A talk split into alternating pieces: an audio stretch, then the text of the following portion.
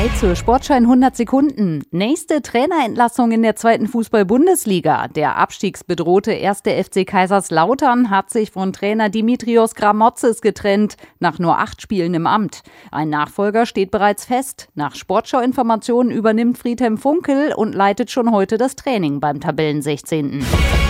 Die Fanorganisation Unsere Kurve sieht den Rückzug des Finanzunternehmens Blackstone aus dem Investorenprozess der deutschen Fußballliga als ersten Sieg an. Das Ziel der protestierenden Fans, die Wiederholung der umstrittenen Abstimmung über den Einstieg eines Geldgebers. Nach dem Rückzug von Blackstone setzt die D F L nun ganz auf ein Finanzunternehmen aus Luxemburg, das einen Teil der Medienrechte für die erste und zweite Liga für die kommenden zwanzig Jahre kaufen könnte. Die D F L will den Deal bis Ende März abschließen. Im Training vor dem Bob-Weltcup in Altenberg hat es zwei schwere Stürze gegeben. Zweier-Bob-Weltmeister Johannes Lochner stürzte mit dem Vierer-Bob ebenso wie der Vierer-Bob des Schweizer Piloten Michael Vogt.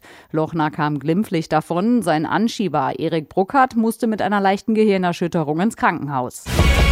Eishockeystar Leon Draisaitl hat ein spektakuläres deutsches Duell mit Vize-Weltmeister Moritz Seider für sich entschieden. Der Kölner und die Edmonton Oilers setzten sich in einem wilden Spiel mit acht zu vier gegen die Detroit Red Wings durch und festigten ihren Platz im Kampf um die Playoff-Plätze in der N H L.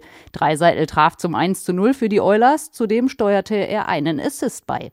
Und das war sie, die Sportschau in hundert Sekunden.